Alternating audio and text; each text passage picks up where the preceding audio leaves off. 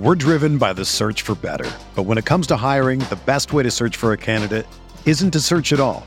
Don't search match with Indeed. Indeed is your matching and hiring platform with over 350 million global monthly visitors, according to Indeed data, and a matching engine that helps you find quality candidates fast.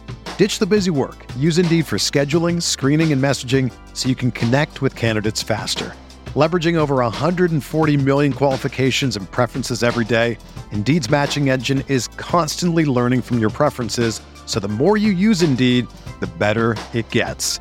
Join more than 3.5 million businesses worldwide that use Indeed to hire great talent fast. And listeners of this show will get a $75 sponsored job credit to get your jobs more visibility at Indeed.com slash BlueWire. Just go to Indeed.com slash BlueWire right now and support our show by saying that you heard about Indeed on this podcast. That's Indeed.com slash BlueWire. Terms and conditions apply. Need to hire? You need Indeed.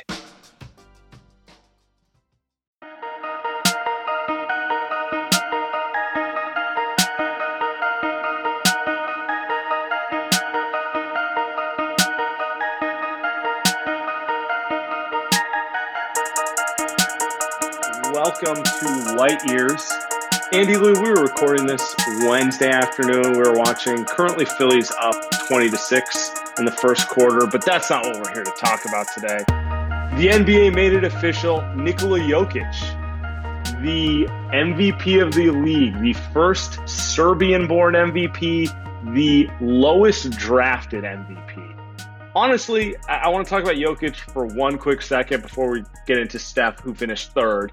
Mm. Pretty cool uh, to see a second round pick, a player who I don't know. I remember watching Jokic when he was a backup to Nurkic, and you know he was kind of a nice little player, and you thought he could be better, but at no point did I think he was going to turn an MVP. And I, I don't know how you feel. I mean, I thought one, I knew he was going to win, but two, I feel like he was also incredibly deserving. Yes, without a doubt. I I don't think anybody argued whether he was deserving or not, which is cool. Like I think that was one of the cool things about the season is that everybody is pretty aligned and said Nikola Jokic is was the best player in the regular season this season. Also, uh, objectively, if if you know you're a hardcore NBA fan and you've watched a lot of basketball this season, he was one of the most fun players to watch. Um, we're going to get to Steph, obviously, but Nikola Jokic was right there. It just, he is special offensively. I, I think he's probably the best passer in the NBA right now. Um, he's looking to pass. He's a great shooter for the size, right? Great post up guy. Like he's not flopping a, I, all the time. Yeah, yeah. Go ahead. I was going to say fantastic. I have, I have a take. I think Steph is undoubtedly the best offensive player in the NBA. I think Jokic is the second best. I think he's better than LeBron. I think he's better than well. There's a KD. Of, I think he's better than KD in terms wow. of getting his team going. Don't yeah. get me wrong. I yeah, yeah, I see your point. All I hear what players. you're saying. But like, let's be real. Campazzo, Austin mm. Rivers.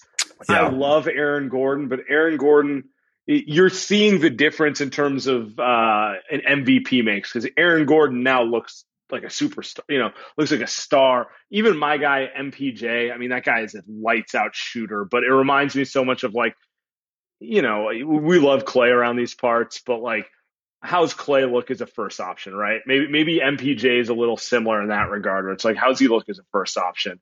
I think Jokic is just Uh, you know, we, we, can talk about the defensive shortcomings and if you can build around him, but like the dude just makes so many marginal players playable.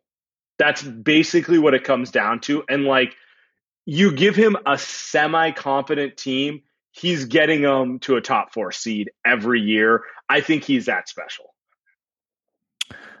I think there's no doubt. There's no. I think he's still underrated. That's the thing. Like he's still underrated in the NBA. But but I think the uh, it, it's really the the visual stuff that I just enjoy with Nikola Jokic. He's he's huge. Uh, he doesn't move very well uh, compared to other NBA athletes. I think there are Steph Curry uh, comparisons there you can draw, despite the fact that they're one's really tall, one's on the shorter side. I think both guys are just they do things a lot differently. Steph came in the league and won MVPs doing things a different way, right? He shot a bunch of threes. He was able to finish at the hole, and he was still underrated. I think Jokic the same thing, Sam. I don't think this MVP changes the way that people are going to say like I don't think most people are going to agree with you. I don't think people are going to say he's the second best offensive player in the league. And I don't think people are going to agree with you by saying like Steph is the greatest offensive player in the league. I think people will say he's the best shooter, but not the best offensive player, right? And I think like Jokic will forever, I think, be underrated in that Steph Curry realm because he doesn't look like like he's seven feet tall and he's a center. He's not Shaq. You know, he's not Embiid. You know, he's not any of those guys that are back to the basket yeah, that kinda, play that way. He's kind of He's soft looking. Soft mean, looking, not soft. Yeah, yeah soft yeah, looking. Yeah, exactly. It's all those things. By the way, we're we're talking about his passing and how he makes all um, all these players playable. But I would throw into it just as important. He can score from everywhere on the court, and it doesn't really matter how you defend him. Like everyone's bragging about Ayton doing a great job on him in game one of the um, Western Conference semifinals, and Ayton did guard him really well. Do you know what Jokic finished with in that game, Andy? Do you know? I do not. I do not. All right, let me put it this way. This is what guarding Nikola Jokic well does. He goes 10 for 23. He turns it over four times. Yeah, I think Ayton did an excellent job on it. My point is the guy doesn't get shut down. The guy is just, he's a far more complete offensive weapon than he gets credit for. He he's the only player to average 25 10 and 5 for their career in the playoffs and he's doing it on like 50 40 90 efficiency. Like you just can't really stop him from doing what he wants to. So with that said, whoa whoa whoa whoa one more thing, one more thing. He has oh, the, one of the well, one more thing. He has one of the ugliest shots I've ever seen. The one-legged fadeaway shot that he takes is absolutely hideous, and he shoots it up into the ceiling and then when it goes in, it's just it's ridiculous because it goes in, it's all net because he's shooting it so high. So I love it. I think it's fantastic, uh, and I think it, that should be the trademark Jokic shot. it's so ugly, but uh, but he is so good. He is so good and so fun to watch. Absolutely. So that's enough Jokic talk. That's not why you guys listen to this pod anyway. Um, the reason you do listen to this pod is Stephen Curry finished third in the MVP vote, and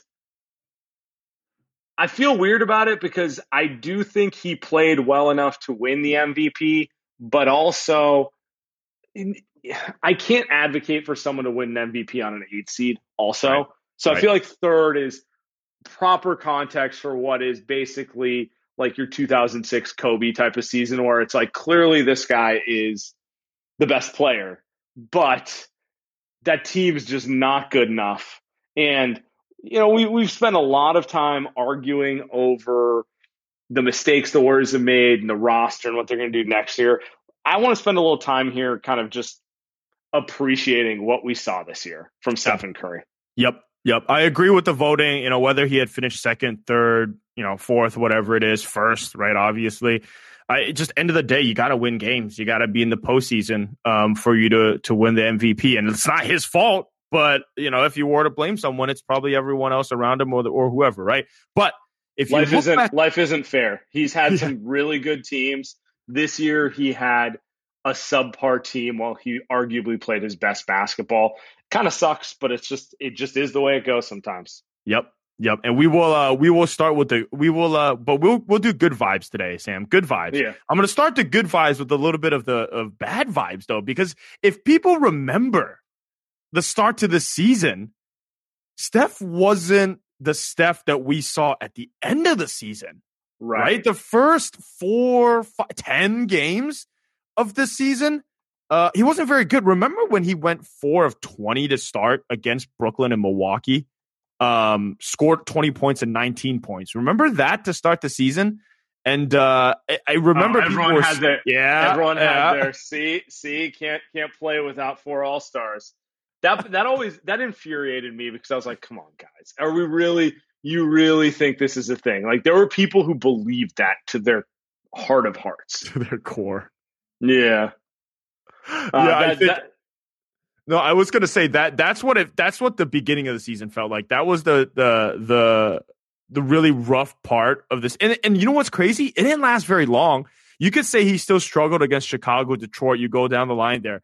Um, but the thing about Steph is, I think sometimes the lows you're thinking, all right, six for 17, seven for 21, they're ugly. But just like that, I think the breakout game of the season was against Portland, right? I think that was the game where they lost the first game to Portland by like 30. Um, and I remember Ryan Hollins. You remember him? He was coming out there. Richard Jefferson was coming out and, right. and, and, talking, right? And that was the game where Steph went for 62. Right? You remember that? That was kind of the the game where you're like, oh, okay, I think he's fine. you yeah, know, that, and, that I, was and, I, and I remember this. That was the sixth game of the season, by the way. So just to provide some context to it, I Steph played four games, then broke his hand the previous year. And he didn't look too good in those four games in the context ah, of what right. we expect from Steph. And then he started this season kind of slow too. He looked terrible versus the good teams. He looked fine against awful teams like Chicago and Detroit. But at no point was were you feeling confident that like it's the Steph Curry you remember. And in my mind, all I remember thinking was you guys are a little too trigger happy here right now. A little too trigger happy thinking, you know, you, you've got Steph figured out because I've watched Steph's entire career. He can go into lulls and it usually takes him five to six games and then he comes out of it. And lo and behold, that 6 game against Portland, I remember what I was doing during that game. I was sitting on the couch. Uh, I was a little anxious because they played Portland on Friday night and they got beaten horrendously. And then Steph comes out firing.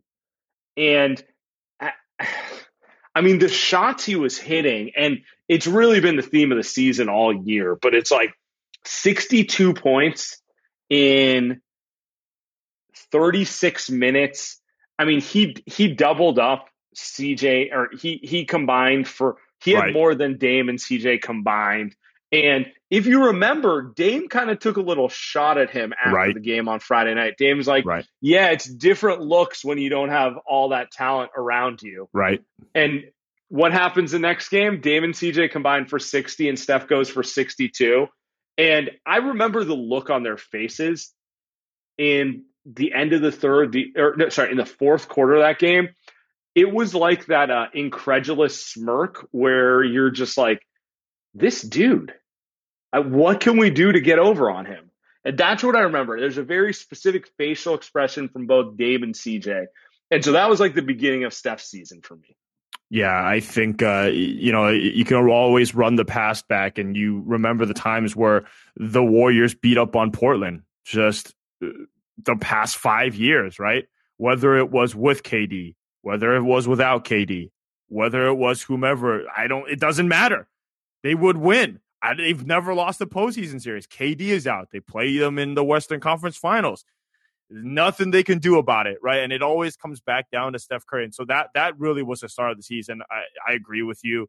Um, and I think that what you just talked about, it, it kind of made me think about that's just it, it was kind of the story of the entire season where people had a lot of stuff to say about Steph Curry and the players around him and what he could or couldn't do. And by the time the season was over, I Sam, every single person, every single person had that look on their face where it was like, well, we can't guard the guy, and he's as great as he ever was, regardless of whether we win the game or not. Steph Curry is amazing. Yeah, and I think it's most noticeable in the fact when the Warriors got eliminated.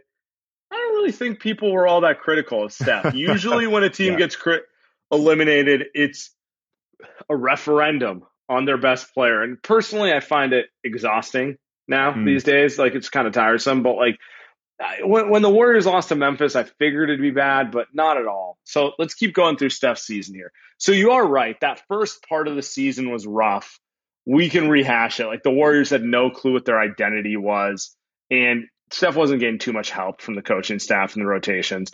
The part of the season where everything turned was when he uh he fell on you know he fell on the what do you call it like steel stanchion area right. where fans right. sit and we find out after the fact hairline fracture on the tailbone and what happens uh, he misses a handful of games. We don't really know how severe it is. The Warriors obviously go on a losing spell because they can't generate offense without Steph in the lineup.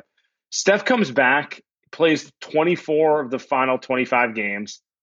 They win 16, they go 16 and 8, and Steph averages 37, 6 and 5.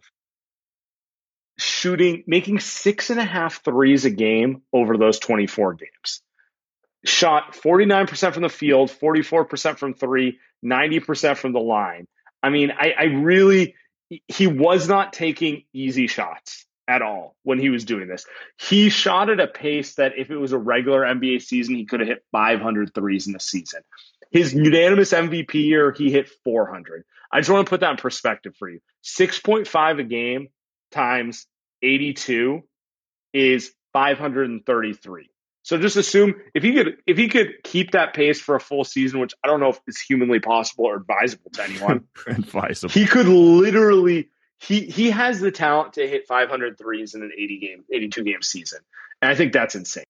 Yeah, and I think we forget even before that, before that kind of run that he went on. I don't know if he was an NBA uh, MVP running, right? Like he had some great games against Dallas, San Antonio, some games where he had 30, 40, 50, Denver, etc.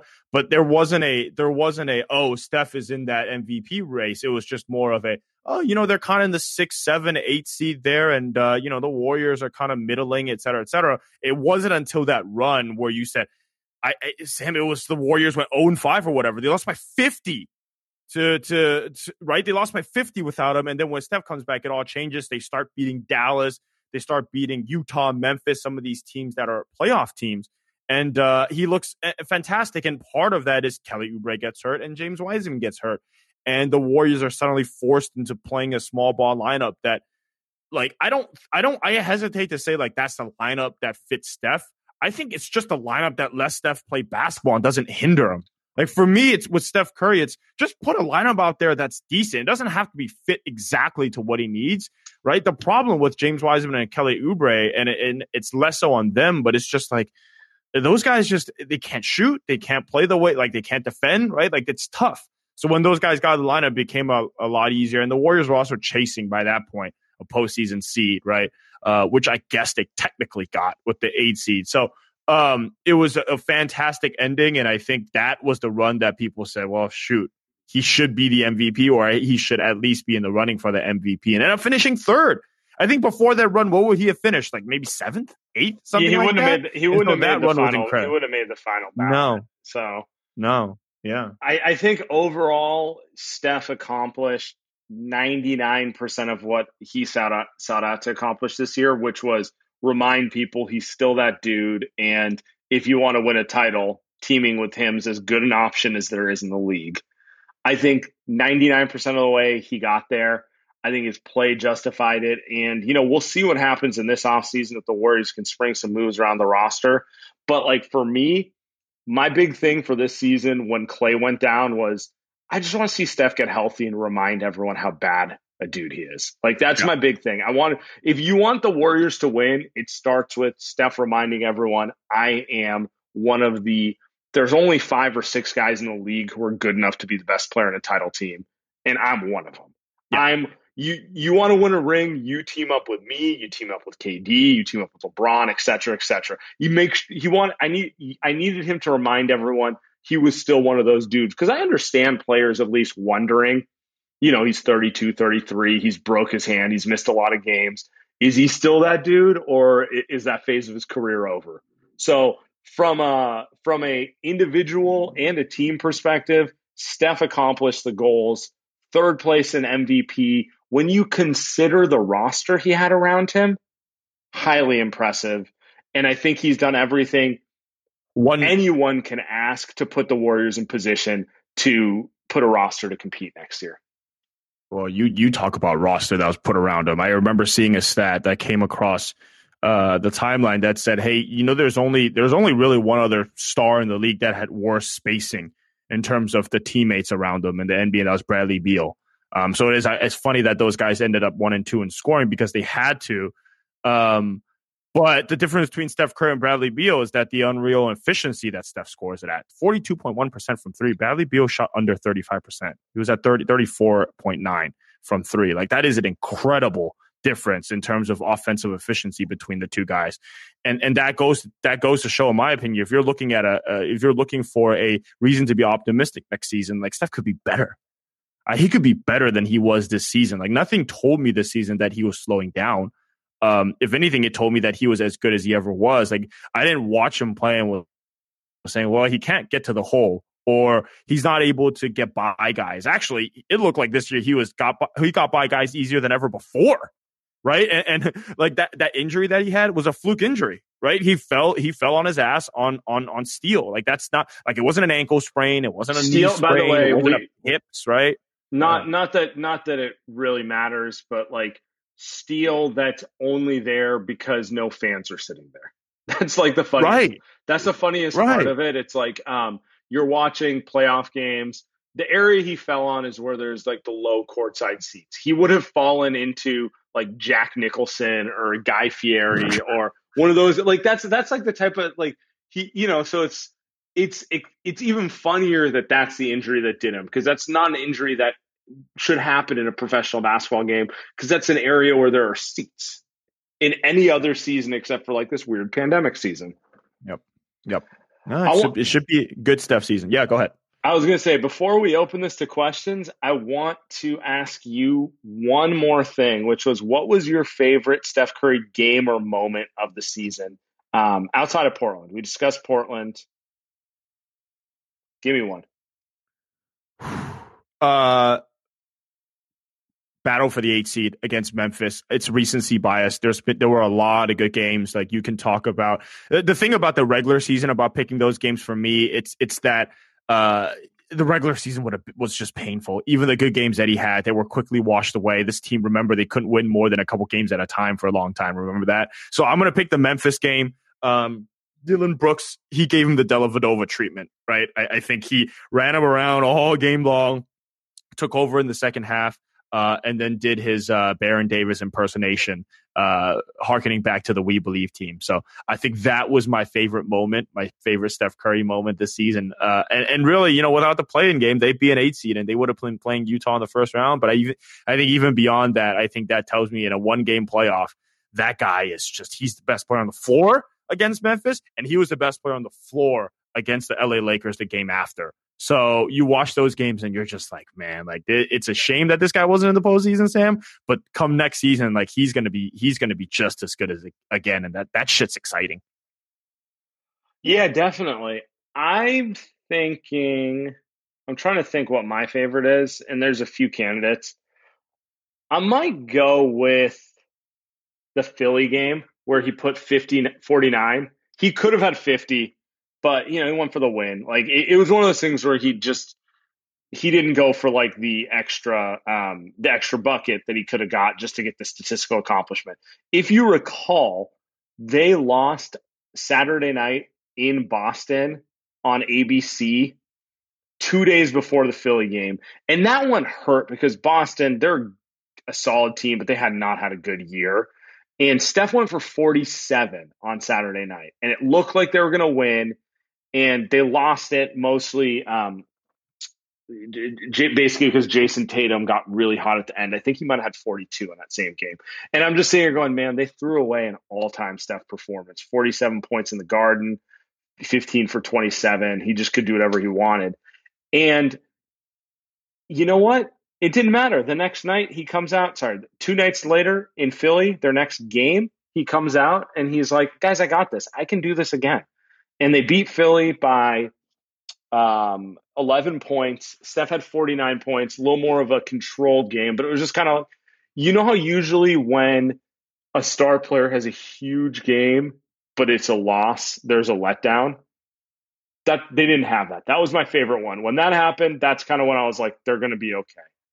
Because at no point does like Steph feel like he wasted a 47 point performance. He feels like he can get 47 every night. You know, like yep. he's just like, oh man, we lost. Uh, we it, it's not like you or me where it's like, dude, I hit three threes. I never do that. You know, right. like that sort of thing. It's like for him, he's like, yeah, this is what I do. I score 47 points on over 50% shooting from the field. I'll do it again tomorrow night. We're driven by the search for better. But when it comes to hiring, the best way to search for a candidate isn't to search at all. Don't search match with Indeed. Indeed is your matching and hiring platform with over 350 million global monthly visitors, according to Indeed data, and a matching engine that helps you find quality candidates fast. Ditch the busy work. Use Indeed for scheduling, screening, and messaging so you can connect with candidates faster. Leveraging over 140 million qualifications and preferences every day, Indeed's matching engine is constantly learning from your preferences, so the more you use Indeed, the better it gets. Join more than 3.5 million businesses worldwide that use Indeed to hire great talent fast. And listeners of this show will get a $75 sponsored job credit to get your jobs more visibility at Indeed.com slash BlueWire. Just go to Indeed.com slash BlueWire right now and support our show by saying that you heard about Indeed on this podcast. That's Indeed.com slash BlueWire. Terms and conditions apply. Need to hire? You need Indeed. That was my favorite. I want to open this to questions. I want to ask you guys what was your favorite Steph game of the season or overall thoughts? Ricky Garcia. Hey, what's up? Can you hear me? Hey, yeah, Ooh, you got some noise what's going on the over there? Can you uh, can you help us out? Oh, um, that's the wind. I can't, I can't really control that. oh. Yeah, it's I'm, fine. uh, Just go quick. It's fine. Yeah. So there was this NBC Sports article that came out um, saying that the Warriors could have a hard time finding a spot for Jessup, and that they would be better served uh, giving that spot to Mulder. So I don't see the logic behind that because you know Jessup's a, a finalist for NBL Rookie of the Year. So I mean, other than maybe you know Mulder having more familiar, familiarity with the system, like could you kind of like dissect that for me? I don't, I don't see the Absolutely. logic behind him. Ricky, we're going to take you off as speaker because that's too loud. Um, so I want to point this out. J- Andy, guess what Jessup shot in the NBL this year from three point range? 46%. 36. Ah. Um, I think he could be a really good player. I think Warrior fans could potentially be getting a little too hyped off of some good mixtapes they've seen on Twitter, Instagram, YouTube. Now I'm not saying he won't he won't end up being a player, and I'm not saying percentage is the be all tell all. He did have a good season. I think he was the highest scoring or second highest scoring rookie in Australia. My biggest takeaway from the games I watched in the NBL, and yes, I did watch games in the NBL because I have no life. Uh, he can play. He's objectively better than playing in that level of league. I just, by the way, now he's at 34% on three. That's even worse. I just do not think it's a guarantee he is ready to contribute. Like, I feel like Warrior fans have this idea he's going to come over and be Joe Ingles. It's not a lock that that will happen. He's not a player you lock a roster spot to. We're not trying to do the Smailagic thing again. Give him a shot. If he's ready, I'm happy because he does certain things that definitely are useful to an NBA team. If he's not ready, it's okay. Let him stay overseas. I would rather he stay overseas and get ready than uh, us lie to ourselves and then just be very angry watching a player who's not ready to play. Yep. I'm with you. I'm with you. But who, with that said, I mean, who knows? Like, I've watched a handful of NBL games and I'm going off of numbers and other stuff too. So he could come around. You know what? It's kind of funny. I was not expecting our first call in as we're waxing poetic about Steph Curry's year to be about Justinian Jessup.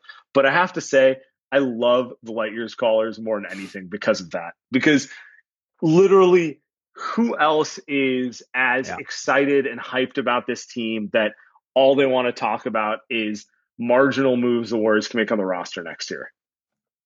That's what we'll be doing all off season too. So it just fits us perfectly. Absolutely. All right, we got another caller.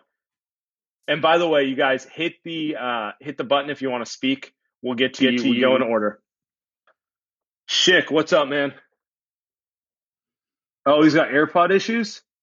Yeah, you got you got to hit the you got to hit the change it up to to speaker. Apple's uh, Apple's trying to shut you down, get you to buy a new pair. You guys hear You know how this works. Can you guys hear me? There we go. There we We go. We can hear you. Go for it. Yeah, so I don't know if we've had the discussion about uh, what to do with our first round picks, but I've just been looking at the the history of picks in the 14 or like 10 to 14 range, and I mean, sometimes you get guys like Devin Booker, but most of it is just total garbage. I don't know what, what you think the best course of action with that pick is. Hey, Schick, we appreciate it. And um, Godspeed to you with your uh, AirPod issues. don't you, Andy? Don't you feel like uh, pretty much both picks? It's a little bit of a it's a little bit of a grab bag for the Warriors. It's like I'm I don't know. I'm just I'm watching the NBA playoffs, and yeah, you got you got like uh, Ben Simmons, who is a first overall pick, Embiid third, Trae Young fifth. But you you got a lot of um, you know Giannis was a 15 pick, Kawhi was the 15th pick. Um, we're gonna watch Utah. Was was Donovan Mitchell the 12th or the 13th pick? He was one of those. He was right around there. Mikal um, Bridges was the 10th pick, and he's a great, yeah, yeah. guy. I, I feel like uh, so you have a little more certainty with the top five picks. Like as rough as Wiseman's season was, I feel pretty certain he's going to be a starting caliber player. The question is if he's going to be a superstar or just a starter, right? Like there's a little more certainty with those top picks, right? Yeah. Um, with that, like with that, like six to fifteen range, like I don't know, man. It's it's about being a good scout because like Klay Thompson was the eleventh pick. There, can you really tell the difference between college Klay and Joe Harris and Kispert and a lot of other guys. It's like, and, and you know, it's it's like, don't you ever, don't you ever, Corey Kispert. At. Hey, hey. but you uh, get what I, you get what I'm saying. It's, it's like uh, you. This is, I want to say where scouts make their money is in that range because like everyone looks roughly the same, but like the real talented scouts and development guys know how to figure out which one of that group is going to pop. And I think the problem too is look, if you're going to use both picks, I, I could see the Warriors hitting one out of the park with one of them. Like you right. get a you get two shots at it. Like I could see it. The pro, like let's say they they end up with Scotty Barnes and and and uh, Kispert, Kispert. Sure. yeah. Like one of them could be great. Like Kispert, could, we were aligned on that one. Kispert could end up being amazing. Scotty Barnes bust because he can't shoot. Cool, but you still get one great player. That's all you can ask for. You just get one guy. The problem though is it is hard to spend it on two guys when you've got a team like that. Now, if you told me it's the Golden State Cavaliers and and and you're rebuilding, then sure, like two shots at it, like I'm I'm in for it. You, you, you want you want as many sh- you want as many shots yeah. as possible. Give me, you give me like all 20. of them. Yeah. yeah, exactly. Yeah, but to that point, it's almost like, well, they're gonna trade one. Like they're gonna trade one. Eh, eh, there's just eh, you can't not trade one, so that significantly reduces the shot at hitting with it. And at that point, then it becomes it's just or uh, Halliburton went ten, whatever he went at. 12, he's gonna be fantastic. Twelfth, he's gonna be fantastic. He already um, who knows? Like yeah. he are, he's already. You can pencil Halliburton in to be a productive NBA player for the next decade. Ten years. Ten years. Yeah, and, and like he might make an All Star team or two in that span too. That is objectively a productive pick. So I don't know, man. It's it's tough. I, I the only thing I'll push back on is I'd be okay with them keeping two rookies if they slim down. You know, you can't have two rookies, Wiseman, Nico Mannion. Yeah, yeah. Uh, Nico's got to go. Like a yeah. lot of like you you can't all of a sudden have six development projects. Our issues never like you can always have a, a like two to three because you have a 15 man roster. You can't have like eight. That's the thing. You can't have like seven or eight and then be like surprised you're not competing. No. All right. Let's keep it running. Keep it moving. John. Yo, what's up, guys?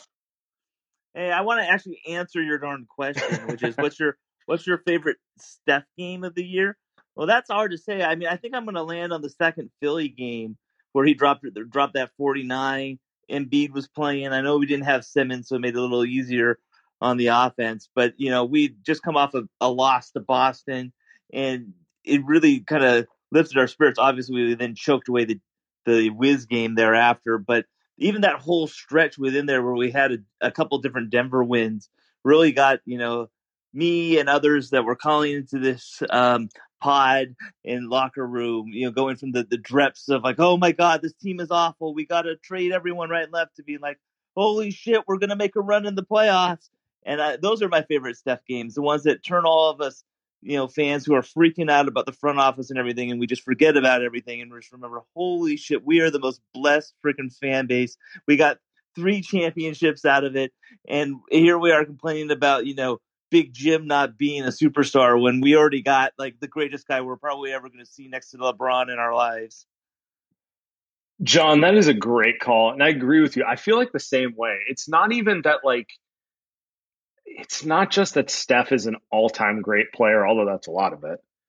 It's that he's like maybe the best show in basketball I've ever seen in my lifetime. Like, speaking for myself, like, Michael Jordan is kind of the beginning of my memory of NBA basketball, like the Jordan era.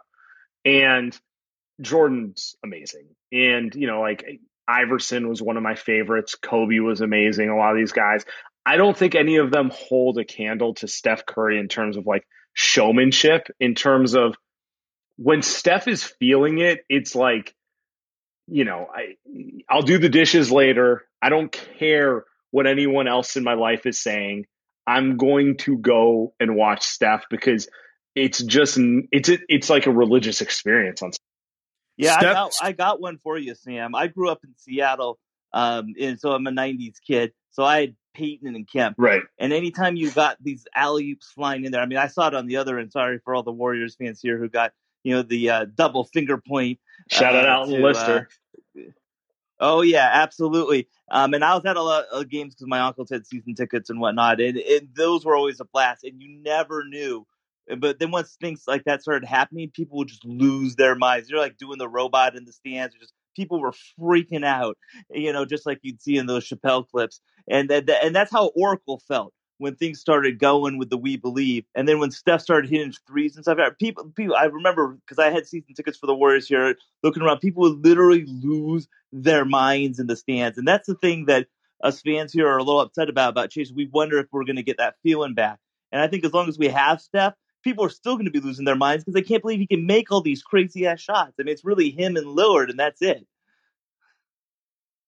I gotta, I gotta learn how to mute myself. But John, yes, I, I agree. I was gonna say that um, Steph is the guy, not the, maybe not the one guy, but the guy that non-sports fans, non-basketball fans will watch. They will say, "Hey, I don't watch basketball. I don't watch anything, but I'm gonna sit down here. I'm gonna watch this dude." just put on an absolute show. Uh, and it's just entertaining for anyone, all ages, all races, all genders, all ethnicities, whatever it is, right? Like I think Steph is that guy more so than I, I, I think anybody in my career, in my lifetime. Like I didn't watch MJ, right? Like in my in my lifetime, like that is the one guy across all sports. Like Peyton Manning wasn't this guy. Like Tom Brady, awesome QB, not Messi this guy. like this. Messi. What's that? Messi. Messi. Yeah, so I yeah, I don't watch soccer, right? Like I, I I take your word for it. Maybe Sam, help me out here. Maybe Messi's that guy. But I but, think I yeah. I think uh, John's point stands where it's yeah. like you have to think broader than basketball to think of a player who yeah brings that level of imagination because that's the thing that Steph really does. It's like you you watch him do things that don't feel possible, and it makes you like believe that anything is possible. Yeah. How Shout is he so good Garnett in the paint? Yelling, anything How is, is possible. So in the paint? I just don't get it. yeah. Every layup, it, like he should be, and he's gotten stronger. Yes, it's insane. Yes. you know, it's the he's same gotten better. Where he zigzags yeah. through people at the end of his career. And you're like, how is he still doing that? And it, you know, and LeBron's the same way. People are just you know slam about flabbergasted about the stuff he does too. LeBron and is I, the, there. Yeah, category. yeah, yeah. I think LeBron. I think there is as much as much it is fun to make fun of LeBron, and he makes it easy to make fun of him. He is at the age that he has doing what he does. It is like it is incredible to watch. Is Messi still the best soccer player in the world, or like top five? Is he still there? Is he still that good? Absolutely. Wow. How old is um, he? Thirty-four. He's not oh. that old. He's, hey, look at that he's getting there, but it's it's that same level of it's not just the the productivity, like the clinical nature of it. It's like it's the style. And I feel like that's the thing with Steph, where it's like, yeah, like he's not the only player who hits impossible shots, although he does hit them at a higher clip than anyone ever. Uh, it's the feeling it's the, the moment. Yeah. It's the flair. Yeah, it's it's I, I, don't know, man. Obviously, we're a little biased around these parts. Uh, it's going to feel like a two decade hangover at, whenever he hangs them up. That's all I know. Uh, I, I, think I think one cool comp I had, I just thought of it is I watched Zach Wilson and, and Justin Fields and Trey Lance during their pro days because that's all I did the last couple months, and uh, they did the same running to their left as right-handed quarterbacks and throwing off the wrong foot right? They did that they did that same throw. And to me that throw is is Patrick Mahomes right? Like to me like Patrick Mahomes was was that uh, creative and was that good uh, to be able to do that throw and, and was that fun to watch. And so Patrick Mahomes is kind of like that Steph Curry to me. And now you see like a generation of quarterbacks do the exact same thing that that that uh, that Patrick Mahomes is doing. Now everybody wants to do that same throw in their pro days, and so that's what it feels like to me. That's what Steph Curry's done for a lot of these guys that I think that are going to be playing basketball in the NBA the next ten years. Yeah, it's like I mean, uh, you know, we're, we're watching Trae Young in the playoffs, pulling up from 30 plus, and that doesn't happen if Steph doesn't exist. No, it, it's it's that same concept where like Steph just. I mean, we all know that he changed the game. He ruined the game.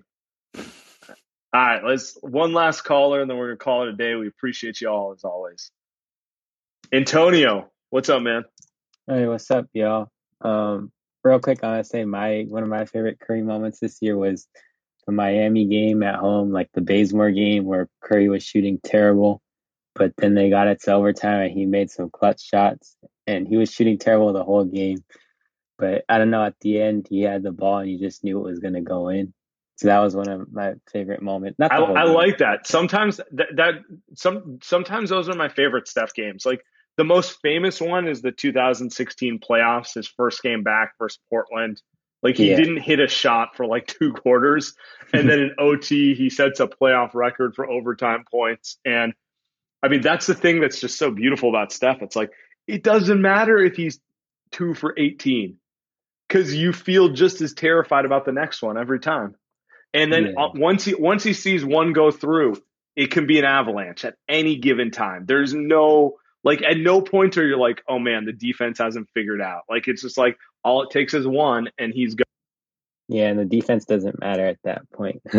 but uh, I was thinking that when you were talking about maybe the two pick thing, it kind of reminded me just, I mean, because the Hawks are on, it's like what they did a few years ago with Hunter and Reddish, or Reddish is a project that hasn't really worked out yet. But uh, Hunter, I mean, he I already see him. He's going to be real, real good. I really would have, he would be a perfect fit on uh, this team. But if we, uh, I know uh, Andy is going to hate this, but say we use the the fourth pick, we got like Suggs, and then so Sam, last time you said you like Wagner. Say we got those two and they bring Jessup over.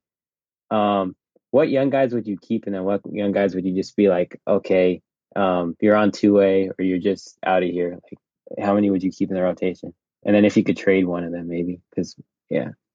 Well, that's I a great. It, it's a, it's yeah. a great question, Antonio. Um, Schick says oops Schick says uh, Smiley, which is obviously the correct. Yeah, answer. he's. I mean, he's gone regardless. I think of what happens, but I think if that's the case, I mean, You've got Jordan Poole there. You've got uh, Suggs as your backup guard. So Smiley's out. Uh, excuse me. So uh, Nico Mannion's out. Um, Jessup upstairs, so Mulder's out. You're really blocking that. All those guys are gone, right? And then uh, Juan Toscano Anderson stays. Obviously, he's he's fantastic. But he's not that um, young.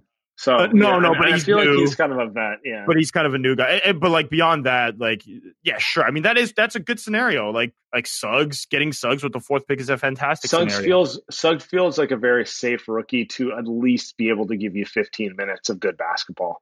Yeah, and, so, and he's he won't even go at four. Like the guy's going earlier, but like if if the, if that's the mm. case, yeah. I mean, who knows? Who knows? I mean, like the fourth pick seems like it's not going to happen, but again, like just them getting that pick, I think is the best case scenario because then now you because it opens up pick. options. Yeah. yeah. it opens up options. Um, it feels like it's a four player draft. So I thought it was five. Uh, now it's four. It's I thought it was five. Now it's four. So it's four now. Well, no, it's I mean it's like right there, but I feel like there's a clear lot no one. I don't know that anyone's taking Kuminga above eh, at a uh, over any of the other four. Yeah, yeah. Okay. It's it's like okay, everyone knows Cade's going one, and then depending on your flavor, it's Green, Suggs, or Mobley, sure. and they're all kind of like right there. And I can make a case for each of them, but like I understand if certain teams like Green the most or Mobley the most because like you know who the Warriors would like the most. Yeah, obviously Kispert. Um, let's get let's get on. Oh, you got it. man. Let's get yeah, I mean, I do think uh, I guess like Paschall's the one we're forgetting about. Um, and he had a very forgettable second year, but like I do think there's a chance All Paschall right. could have a bounce You're right. back campaign. But anyway, we, we get back to it. Like the Warriors need to have like ten veterans or something. They need to have ten or so players where you're like, then the last four or five are young players. That's that's what I'm kind of hoping for next year. So Anyway, anyway. Well, let, us end it this way. Steph, MVP, third place, uh, was the first place in our hearts, and really one of the best players, if not the best player in the NBA this season. So, uh, good news for Warriors fans, and good news for absolutely, absolutely appreciate you all. Be out in pod.